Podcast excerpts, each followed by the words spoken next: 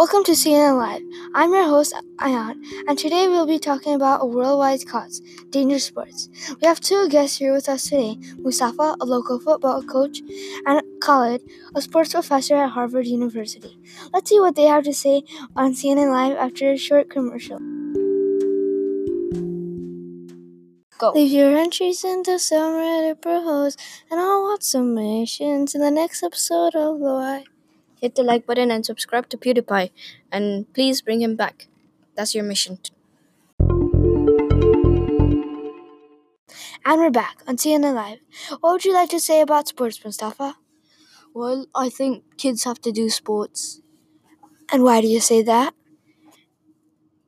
Well, sports are good because it's really healthy for kids and they get a lot of exercise, like the ABC Action has said about this. Without sports, kids won't be healthy and fit. Nice. Let's see what Khalid has to say about that. Yes, thank you for inviting me. And I think that sports injuries could be very bad. They vary from minor scratches to deadly concussions, and more than 8.5 million of those injuries annually. Wow, that's a lot of injuries. And how common are these injuries? I mean, it varies in age. When you're older, it becomes more common as you become more rough and you become more tough.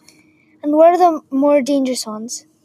Well, there's a few like boxing, wrestling, gymnastics, scuba diving, etc.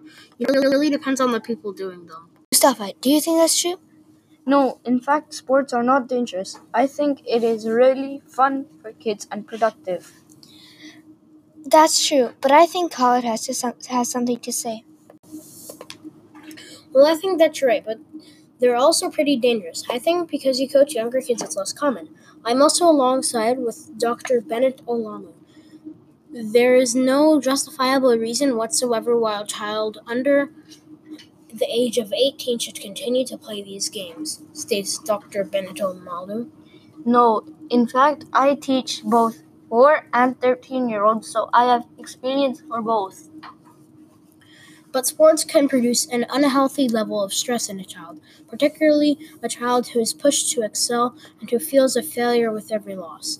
Sports can produce irrational, boorish behavior among parents and athletes. Sports can produce many pattern of rationalizing unacceptable behavior. A good example is the athlete who becomes so competitive that he or she will do anything to win, convincing himself or herself that the ends justify the means. What else do you have to say, Mustafa? Well, I think kids want to do this stuff. They all want to play so- sports like soccer, baseball, hockey, basketball, and swimming and karate and stuff like that. So I think they want to play. I agree, they do want to play. But at the same time, it can also hurt them. And injuries is the main thing that make parents avoid sports. But if you're careful enough, you won't really need to look out for that stuff. Nice. I think everybody should do sports. And that's all the news today. Come back to CNN Live to watch our next episode of Saturday Night Live. Oh, thank you.